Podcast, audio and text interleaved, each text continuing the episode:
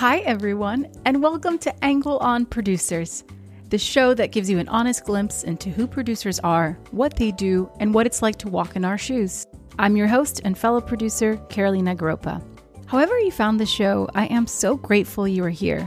When I pivoted from acting to producing, I grew increasingly frustrated by the lack of resources for anyone curious about the producing path. Yes, there are wonderful producing programs and a dozen or so books written on the matter, but I struggled to figure things out, to understand how does anyone sustain this lifestyle? Because what we do is kind of crazy.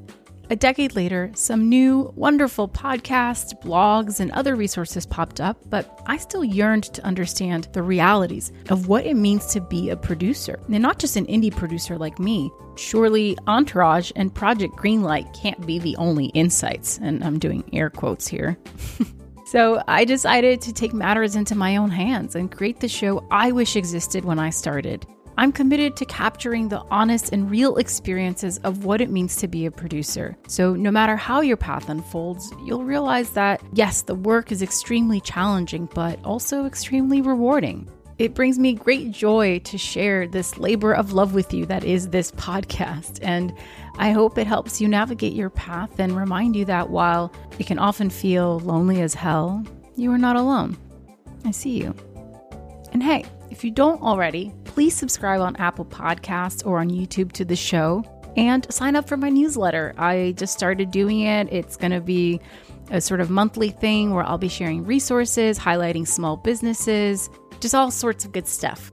Go to angleonproducers.com to sign up for a little dose of information and inspiration. And of course, I'll also link it on the show notes. Now, let's put the angle on Minette Louie. Minette is an Emmy nominated, multiple Spirit Award winning producer.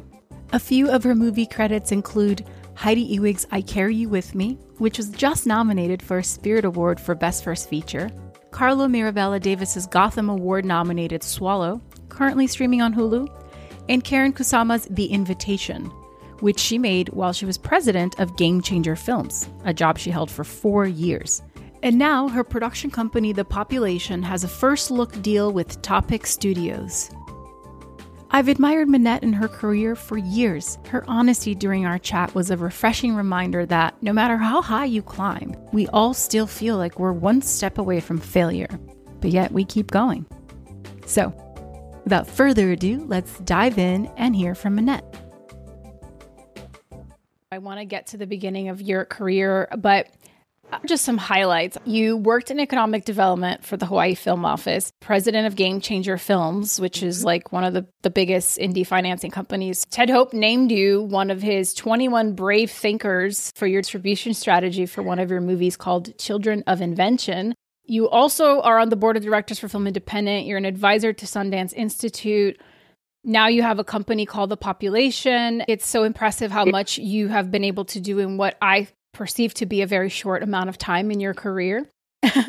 so, yeah, I just want to say that off the bat because it's it's important to highlight all of that. It's just a matter of survival. It's all been just trying to figure out how to survive, how to well, keep going. Not to jump around, but that is one of my questions. How do you survive in a business that demands you to be relentless and and stay sane, maintain your integrity, which is right. very important. Right. yeah. yeah. I mean, uh, you know, I think that to stay in the independent film business is different from the studio film business. I think you're constantly having to tread water basically to survive and just like figure out how to change with the times. I mean, we're in a huge sea change right now with the pandemic and even mm-hmm. before the pandemic with, you know, the streaming wars and, you know, streaming kind of taking dominance over theatrical and i think that you know before that it was like you know day and date was a big deal and right. and before that you know the vcr was freaking people out or and TiVo and you know so there's always something that comes up and you know i think i always i always like point to uh, my favorite producer christine vachon who's yeah. you know she's a survivor i mean she's constantly reinventing herself and she's you know constantly making wonderful films on the cutting edge you know innovating. And so I, I only hope that my career is as a fraction as successful as hers is. So, so yeah, I mean, I think, I think the two, I guess to persist in the independent film business, you just, you constantly have to be nimble and, you know, pivot when you have to you know like with population you know we molly asher my partner and derek nguyen my other partner we we're primarily filmmakers. We primarily produce independent feature films, um, scripted. And so, you know, but now uh, with this new company, we're starting to look at television series and podcasts and other formats because that's just the evolution of the industry. You know, a lot of filmmakers are going to uh, television because the types of films, the, t- the types of projects that we like to make seem to be more supported in television and film. I think a lot of people can covet, right? Having a first look deal, having a, a, financing, potentially development partner, but the actual realities of what it's like on the insides, the pressures. Walk us through what that's really like. You know, the deal just started. It literally just started at the you know beginning of the new year. But you oh, know, wow. producing. Fresh. Yes, very. It's very fresh. So we only had our first um, kickoff meeting last week. So I'll see what it's like. Um, well, congrats! You'll have to let us know. Thank you. Thank you but you know it's it's this is the first first look deal i've ever had. You know i've been producing for over a dozen years and you know it's it is it's really hard to to get one of these deals if you're not a famous director or actor or you know somebody who was a studio executive turned producer. Mm-hmm. um, so we're we're very grateful for it. Yeah. And uh, you know so we'll see. But yeah i mean i think that it, it feels especially during this time when it's so hard to be in production because of covid we're we're relieved. we're relieved we were able to get this deal and, and like be shielded a little bit from the economic pressure because you know when you're when you're indie producer you're not making any money when you're in development you're only making money oh, yes. when you're in production so it's sort of like everything is volunteer labor up until then yeah um, which is such a weird precedent to set to set because we all yeah. know how long how many years it takes Totally. And by the way, it's not just confined to independent film. I just recently sold my first limited series to a big buyer, and I was shocked to learn that producers of television series also don't get paid until you're in production. Only the writer gets paid. And I was like, "What? Like how does how you're we're expected to develop scripts with the writer for free? I don't understand that at all and you know it's it's it's because most television producers have deals with studios already. And so like right. they, you know they're sort of covered. But when you're an independent you don't have a deal with the television studio. It's sort of like you're shit out of luck. Fantastic. I think this is a good moment to take us back to the beginning how you discovered this business. I'd always known that i'd been interested in film. I was i was born and raised in new york city you know where they shoot a ton of films yeah. and television shows. And you know growing up here was amazing. And so I'd always been interested just from seeing film sets everywhere wherever everywhere I went. And I and I was also I've been watching movies since I was really, really young. You know, so my parents yeah. would take the theater all the time, and you know, they used to have feature films on television, like like theatrical feature films they would put on television, broadcast television. So I'd watch all of that. So I grew up loving film and, and always being interested in it. But I didn't know anybody in the film industry. My parents are immigrants from China and Hong Kong, and they immigrated here. They're working class. Their English is not great. so you are first generation. I'm first generation. Yeah. Mm.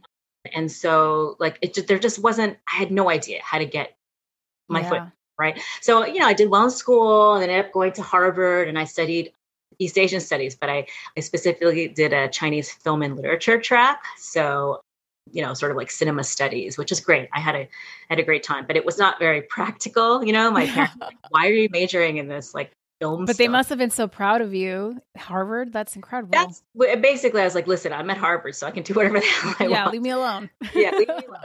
But you know, I graduated with some debt, not a ton of debt because I got a lot of financial aid, but I, I just still felt this pressure being, you know, first generation to like take care of my parents. Really, you yeah, know, yeah. they didn't have much money, and my mom was always like, oh, you should buy, you know, go to Harvard and get a great job and buy me a house. And so I always, I always felt that pressure. And so so yeah, I ended up my first job out of school was working at Time Magazine in marketing, and then I moved on to work in the internet space for a while. I was actually a research analyst at Jupiter Communications, and it was that was actually a fun job because I did that for a year in like 1999 or 2000, and I met like all these people in the first wave of the internet boom, including Reed Hastings.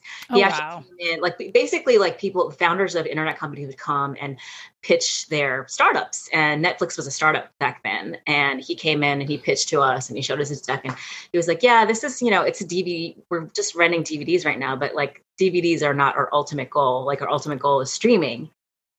DVDs is just to to like build up a customer base until the pipes are broad enough to like you know get run content over so I, I, think I remember him predicting that like broadband would be uh, advanced enough to in like five years to have like most America be on streaming. It took longer than that, but you know, his vision came true. Wow, incredible! but to also commit to that vision, right, for as long as he had to commit and like beat beat on the drum and saying this is going to happen this is going this is the future when i'm sure everybody doubted him well we all know they all doubted him blockbuster doubted him and look right. what happened to them so right right yeah totally, totally so yeah that was so that was a great job and and you know my t- I, I you know i it's funny that I was miserable. I ended up being miserable working in corporate America. I went back to Time Inc. after that and I worked at sportsillustrated.com doing business development. Mm-hmm. And, you know, I, I learned a lot so i don't you know i'm not i'm not i don't regret doing these jobs. And i think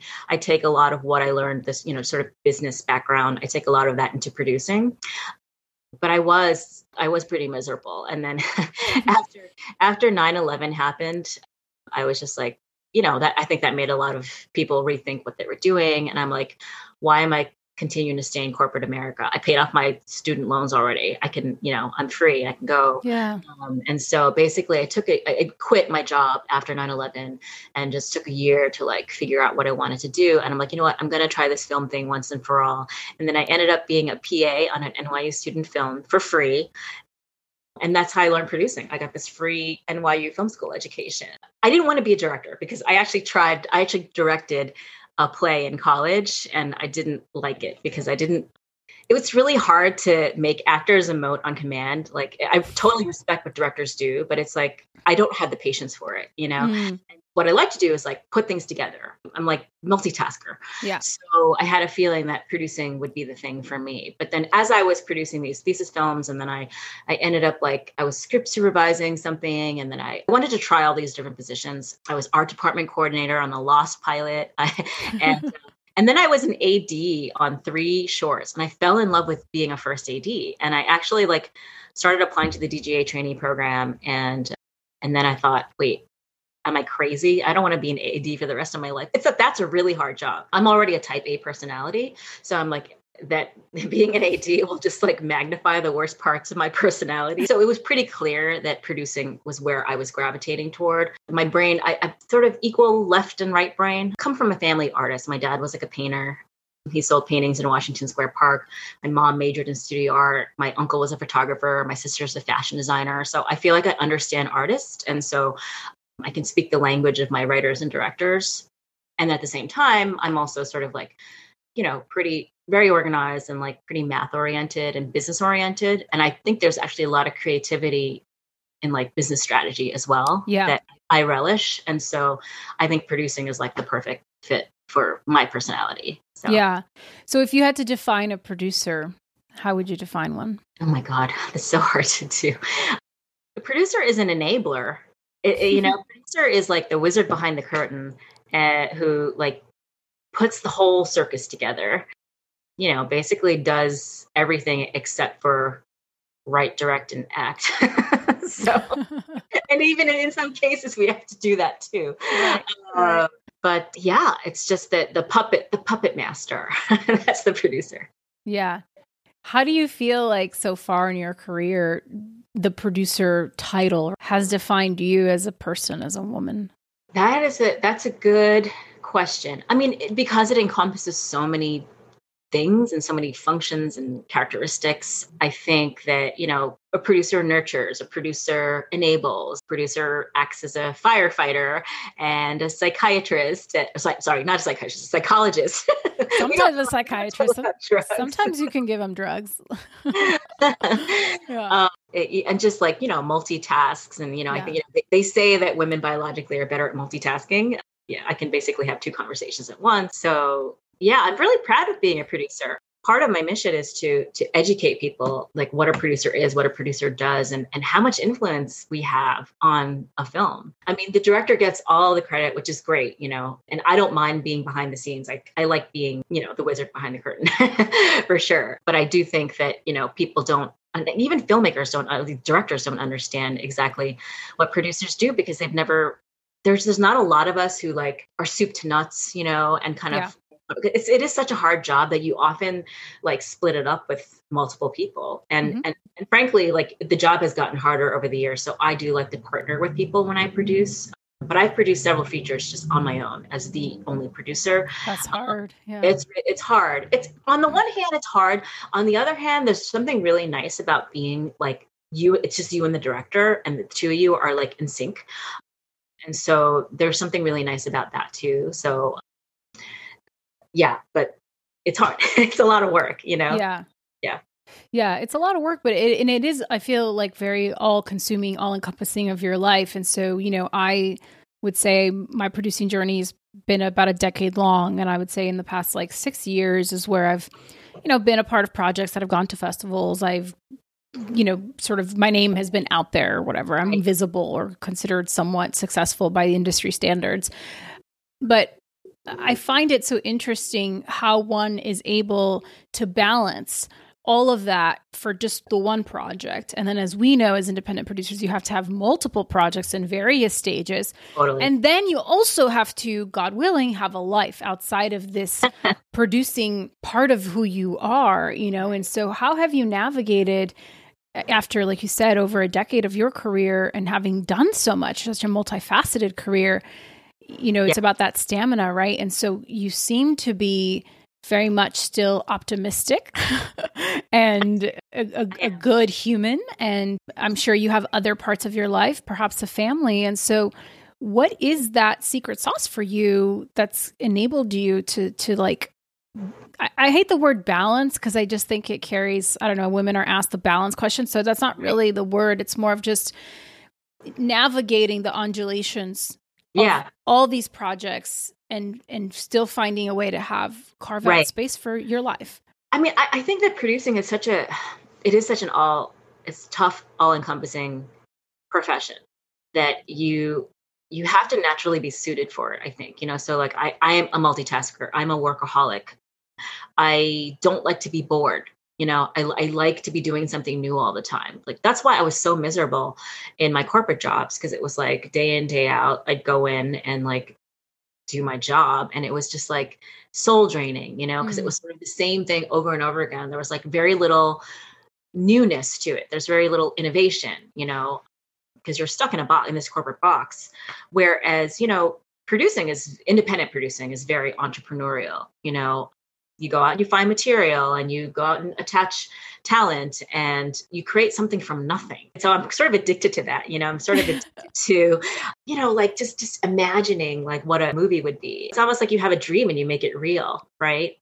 And so that's what keeps me going. And you know, but but it, you really do have to have the stomach for it because it's a roller coaster. You know, like films fall apart all the time. Financing pulls out at the last minute. All of this has happened to me multiple times, and it's it's it's it's heart wrenching, you know, when that happens.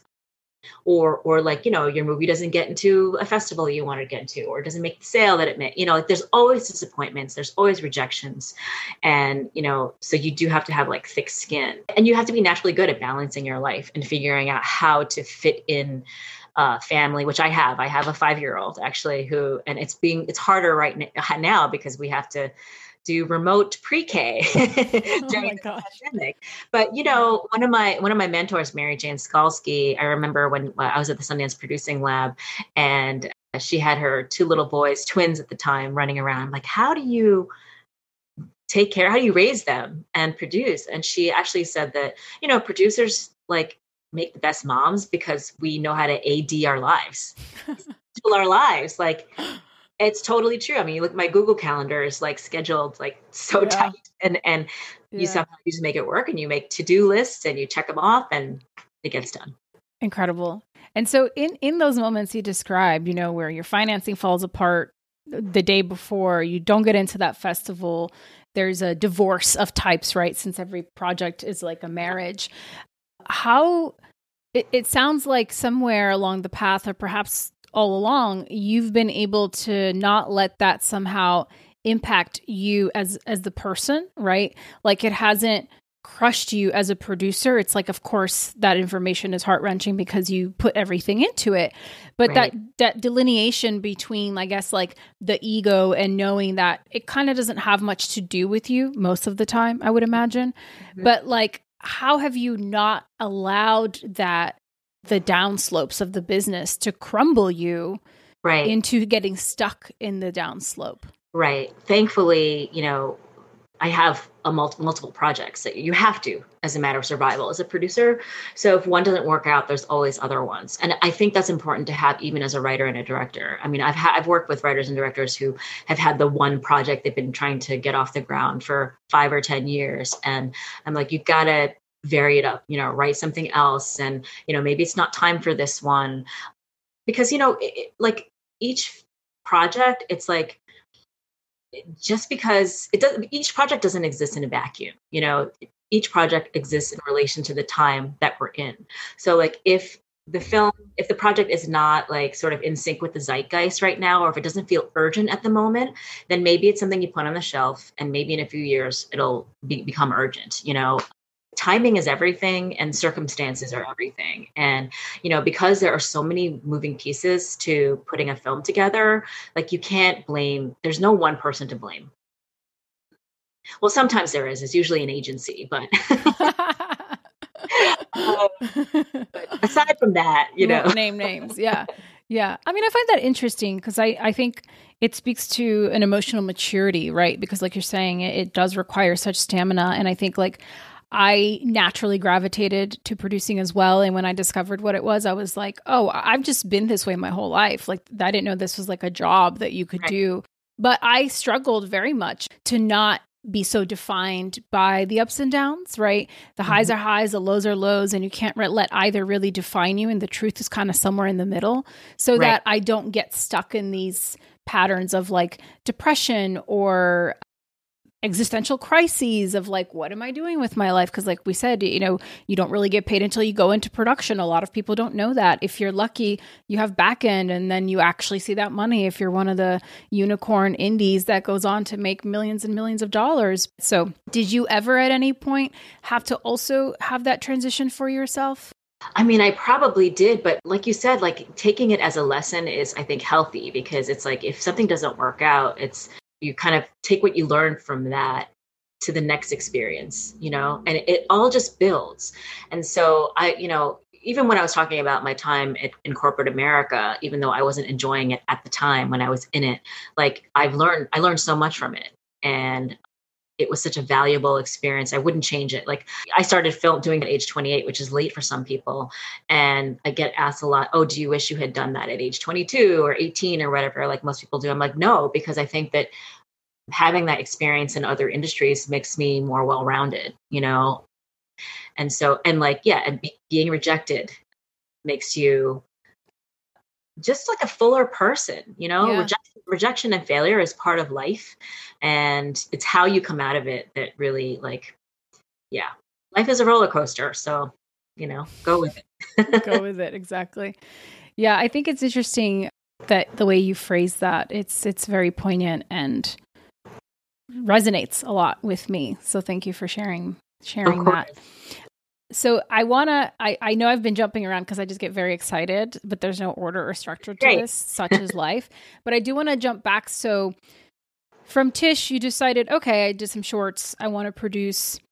Walk me through then everything that's happened up yeah. to this moment. Yeah, because you've totally. done so much, as I mentioned at the top. Right. Well, I, I guess I had a, I had many breaks. You know, my first break was actually the first feature I ever worked on. I was a co-producer on this tiny little movie called Mutual Appreciation by Andrew Bujalski, and that movie sort of like kicked off the whole mumblecore movement and mm.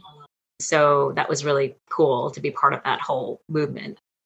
And then my second feature was a film called Children of Invention. And that, that was my first film as a lead producer. Mutual Appreciation, I was mainly doing like physical production and and then, you know, it was a crew of like five people. So uh, with Children of Invention, like we, it was a slightly bigger budget. It was $150,000. yeah, and uh, we we ended up like it was this complicated shoot. Like we we shot in Boston, New York. We had two kids as our main character. Oh my god! Uh, we shot 25 days uh, somehow with $150,000. That's insane. Wow. It was kind of insane. And then had a real crew. You know, we had like a crew of maybe 15 or so. It wasn't it wasn't a huge crew, but it was bigger than 5. And then that movie got into Sundance. So I that totally blew open the doors. And you know, my director Tze Chun and I like, you know, it was his first feature and we we made it a we knew what an opportunity that was you know and how rare and how lucky we were. So we were like we're to go to every party and like just say hi to everyone at, at every party. So that's what we did. We went around and introduced ourselves and like you know because we had no network. Like no zero and and that is how we started building our network and because the network is everything as a producer right yeah. um, and it was great because at Sundance I met like filmmakers I work with. Uh, you know, like I met Carlo Mirabella Davis at that Sundance in 2000, oh, wow. who directed Swallow, and so I just met a bunch of filmmakers that I've worked with since then. I've met distributors and financiers and festival programmers. So yeah, from there just kept producing features and but it, you know, it, you know, I've been lucky enough since I since I made Children of Invention. We shot in 2008 but I've made at least one, I've shot at least one feature since then, which I was like, I kind of looked back on that last year and I was like, that's kind of crazy and amazing. And, and, wow. It, but but you know I I lucked out in a lot of cases because like you know I was hired to run Game Changer Films, so I ran that for four years and made ten features through that. And and, and what just to pause real quick, how how was that experience going from being an independent film producer, right, where you're sort of right. overseeing generally one thing at a time, yeah. to then having to shift gears to effectively run a company. Mm-hmm. Right. I love challenges. I do. so the corporate stuff helped a lot with that because mm. um, there was that the accountability to our 36 investors and four founders, facility with financial language but it was definitely pressure you know but i mm-hmm. welcomed mm-hmm. it i like i like a challenge but it was it was different i mean i shifted from being like an on the ground producer working in tandem with my directors to overseeing a slate of films mainly as a financier slash ep although you know because of my producing background i was a very active ep so I'm, i was probably more active in terms of giving creative notes and feedback than most financiers are and and thankfully the filmmakers you know knew my background and welcomed it so it was a really it was great you know yeah and yeah so we made 10 we financed 10 features over the course of three and a half years and i just made some great contacts through that too you know Karyn Kusama we financed the invitation mm-hmm. the Jennifer Fox's movie. Sarah Adina Smith, um, I have her next project that I'm developing. She made Buster's Mal Heart through Game Changer. Yes. Martha Stephens, who made Land Ho, I have her next feature. So yeah. it was a great way to enable all these women, you know, and like, you know, of the 10 women, I think it, six of them didn't have agents before they made their Game Changer movie. And then they all got agents and managers after we finance their films. Every single one of them, all 10 of them have have either made their next feature after the Game Changer one or been hired to direct really great TV shows. So it's just so gratifying to to know that I was like a part of that.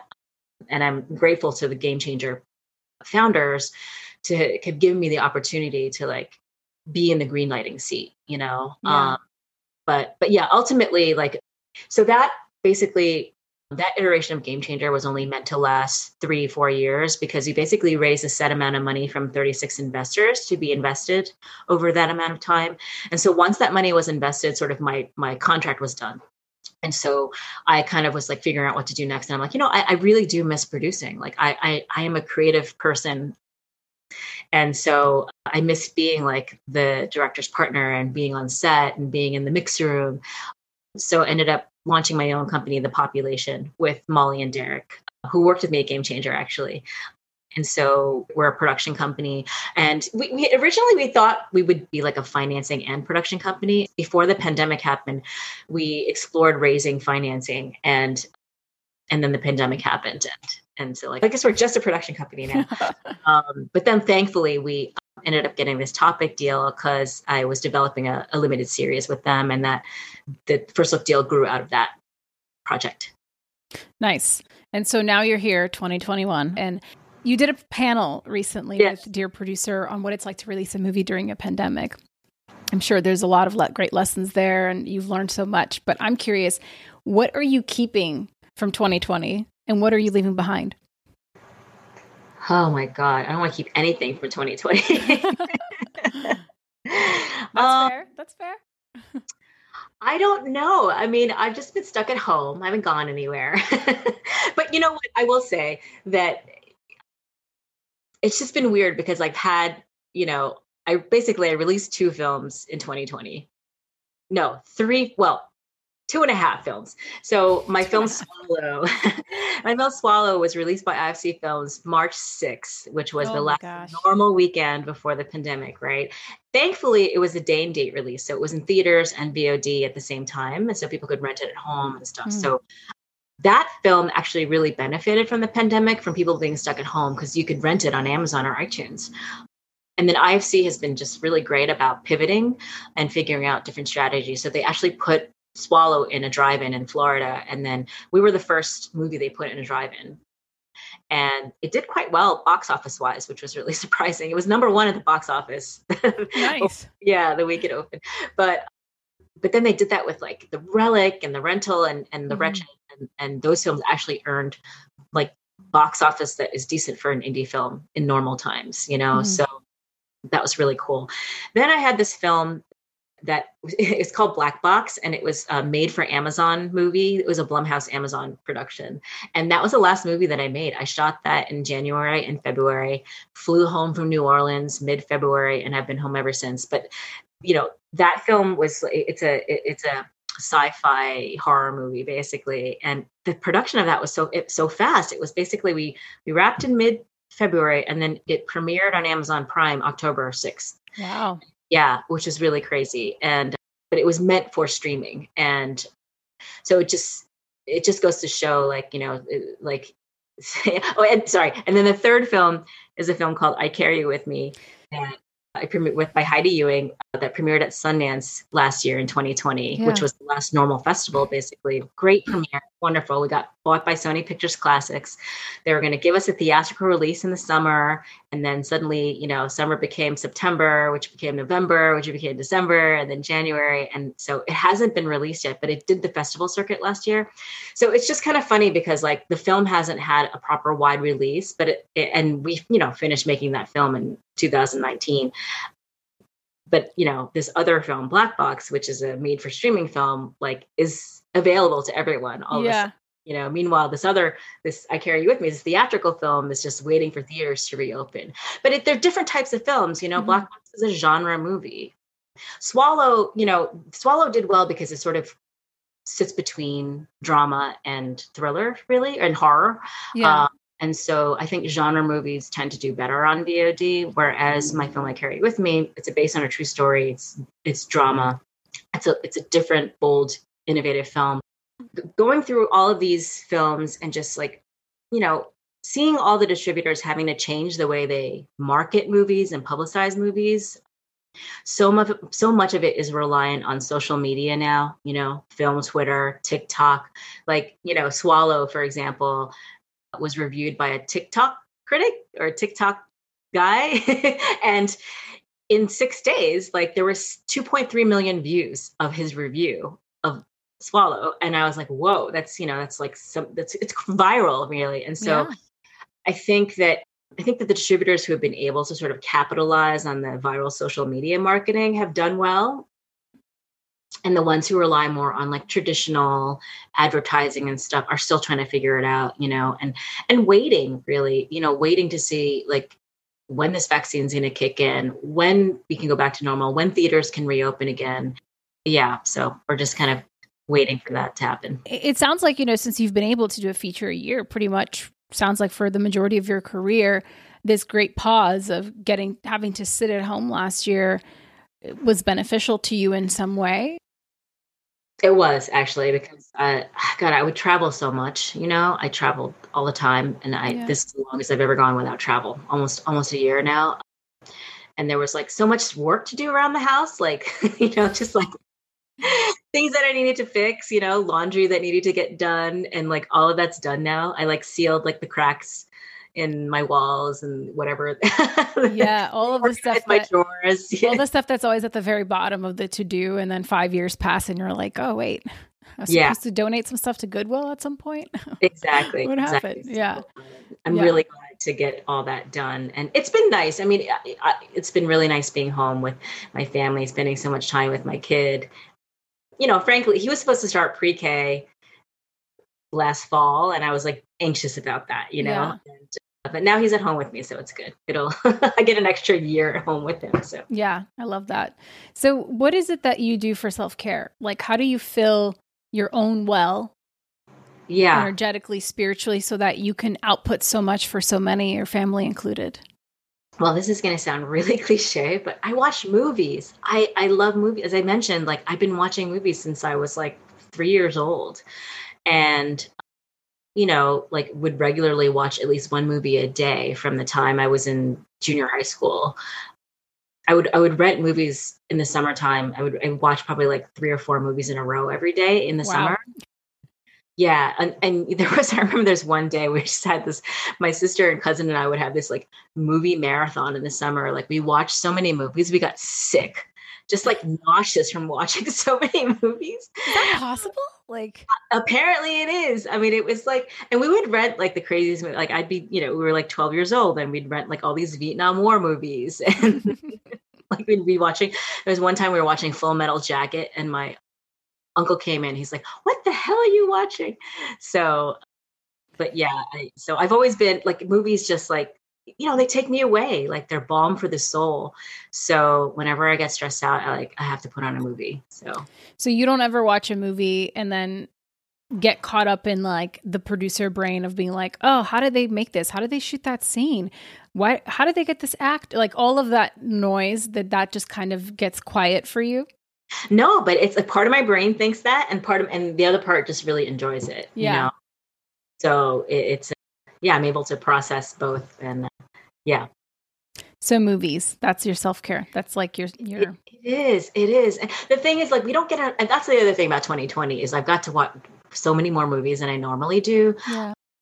And as a producer, it's so hard to find time to watch movies because you're making them takes up so much time. yeah. And so I feel like, oh my god, I always feel behind. I always feel Mhm. like I need to know like what's what movies are what people are making now. And Yeah.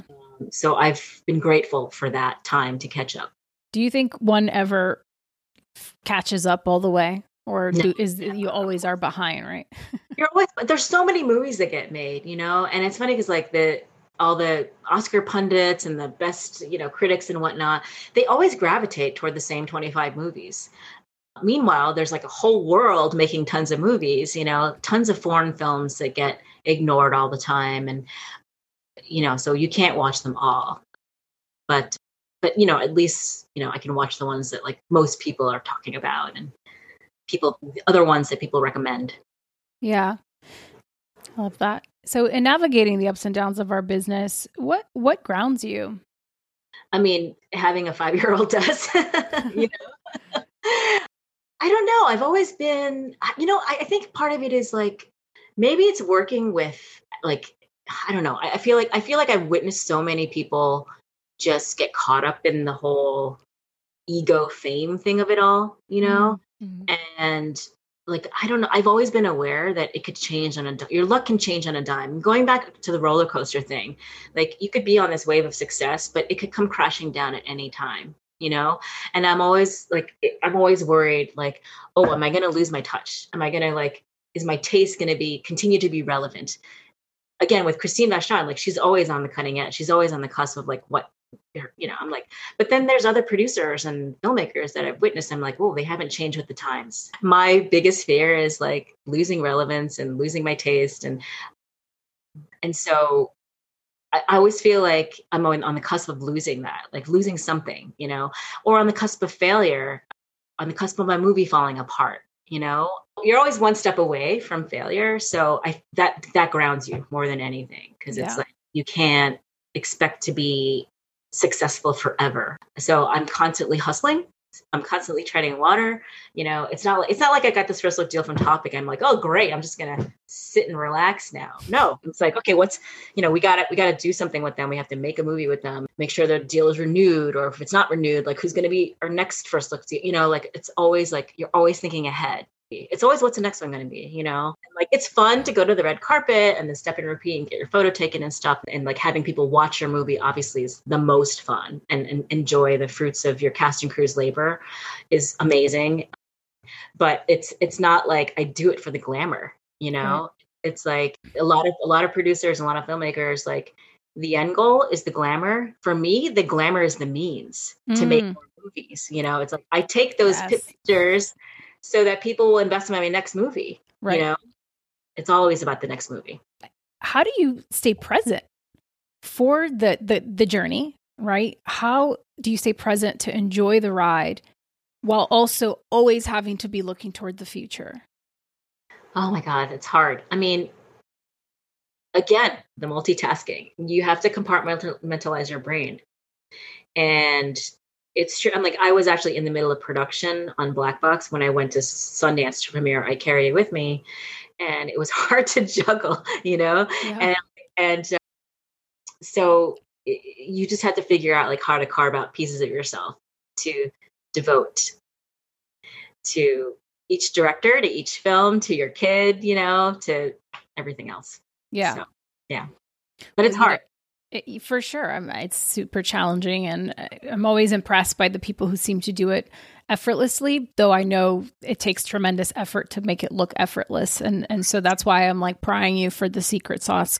No secret sauce. Yeah, no, I think that's important. I think sometimes we, I, I speak for myself, like you're so in the in the grind of it. You're so like just going through the motions that like sometimes I'll stop and I'll be like, but I want to do this next thing. I want to do this next thing. Here are my goals. And then I have people in my life who go, yeah, but wait a minute. Like a year ago, you wanted to do XYZ and you just did all of that. Did you even notice that you, the thing you said you wanted to do that you don't think is happening for you actually is happening right now in the present and you're not aware because you're so focused on the next thing, right? Because our industry, rewards that. It rewards that every step of the way. Like you you won an Oscar, you get off the stage, it's like what's your next project? It's like Jesus, let me just enjoy this high for a minute, you know. Yeah, totally. No, I yeah. get it. And you should enjoy it. I mean, I'm not saying don't enjoy it. I mean, I enjoyed my time at Sundance, you know, celebrating with my cast and crew. You know, I enjoyed like it, it's it's so it's amazing, you know are I carry you with me is about these two real guys, Ivan and Gerardo, who were undocumented immigrants from Mexico, and like they've been waiting so long to tell their story. Heidi has made Heidi has been making this movie with them for so long, yeah. And, and it's to be able to like finally show it to people at Sundance and celebrate was so just incredible. Like not just not just from a filmmaking angle, from a life angle, you know. Yeah. And so it's just yeah so you definitely have to you have to enjoy it. Otherwise like what what is all this hard work for what is know? it for? Yeah, yeah, yeah for sure. I think it's an important reminder that's all because i to myself to anyone listening to to anybody who's on this path regardless of what your how you define yourself, whatever title you take, because oftentimes we just get so caught up in in that the rat race of it all that we can forget to just enjoy the present and the the labor of our work that gets us to certain places because it can be a little bit FOMO, phobo. You know, there's always something new and shiny. There's always something else, and it can kind of sort of detract you from the the core of the why you decided to be a part of the For thing. Sure. You know, why you chose that project, and that's yeah but that's the thing is you know what the the obsession for me the obsession over the next project is like i so i don't take on movies just because i you know as a job right like i take them on because i'm passionate about the subject matter of the filmmaker and i want to create something that people will either learn from or enjoy or you know be illuminated by in some way you know mm. so that is the motivation for me to like you know to use my limited time here on earth to like make as many movies and series as possible and leave that legacy you know? It's just it, that's the most rewarding part and having people respond to the movies like you know getting emails from people uh, who've just watched my movie saying like wow you really opened my eyes. That's like the most rewarding thing. And that's and that's constant. That just that goes beyond the premiere you know? Because it's like you know I, have made the other just the other day like somebody emailed me about a movie i made five years ago that they finally saw on netflix and told me how amazing it was. And it's just it's so gratifying you know? So. Yeah, it's an interesting art form, right? Because unlike live performance, theater, concerts, the exchange with the audience is immediate there. And what we do is in a is in a time capsule and it lives forever. And people can experience what hopefully you inject into that at any time that they find it. And i always think it's the right time for that person to view it. And so it's a very personal experience that you have with that. But we as the filmmakers as the producers like you ultimately have no control once you create the art and it's out in the world, how it's going to be received, the impact it's going to leave on people. And I, yeah. I've, I've said this a couple times recently, but that it's such a privilege to get to be a filmmaker. It's such a privilege to get to be an independent film producer, especially at this present moment in time that we're living through, to be a woman, to have well, there's never been a better time to be a woman, real, realistically, but just to have this access, to have the streamers, to have the entire world within a finger's reach. You know, I th- I think it's it's unprecedented and it is a tremendous responsibility to to your point be selective about the kinds of stories that are going to shape the global conversation in, in all ways, like using any kind of storytelling to further a conversation about perceptions, about stereotypes. And heck, sometimes it's just about making someone laugh, making someone feel less alone going through yeah whatever experiences they're going through.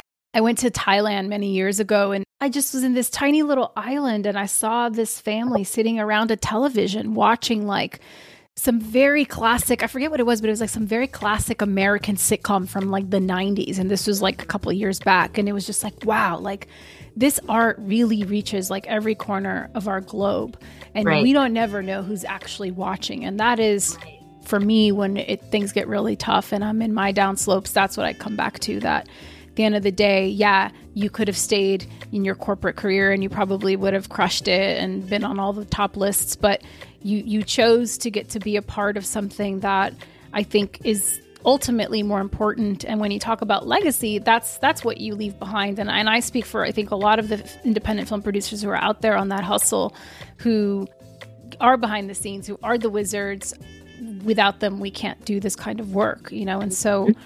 I'm very excited to see what you guys do next, what the population does next. So are we. so everybody is, right? So yeah, I'm so grateful to you for taking the time to to sit with me and it's been it was a great conversation. I loved I loved the, your parting note. It was it, it, was really beautiful. So thank, thank you. you. Thank you. I really appreciate you having this conversation with me and it's been fun. Yeah, no, thank you so much. Yay! Yay! Thanks so much for tuning in and doing this live thing with me. If you like the show, please don't forget to subscribe on Apple, Spotify, wherever you get your podcasts. I'm at Carolina Groppa. You can find the show at angleonproducers.com. Thank you so much for tuning in, and I'll see you next week. Beijos.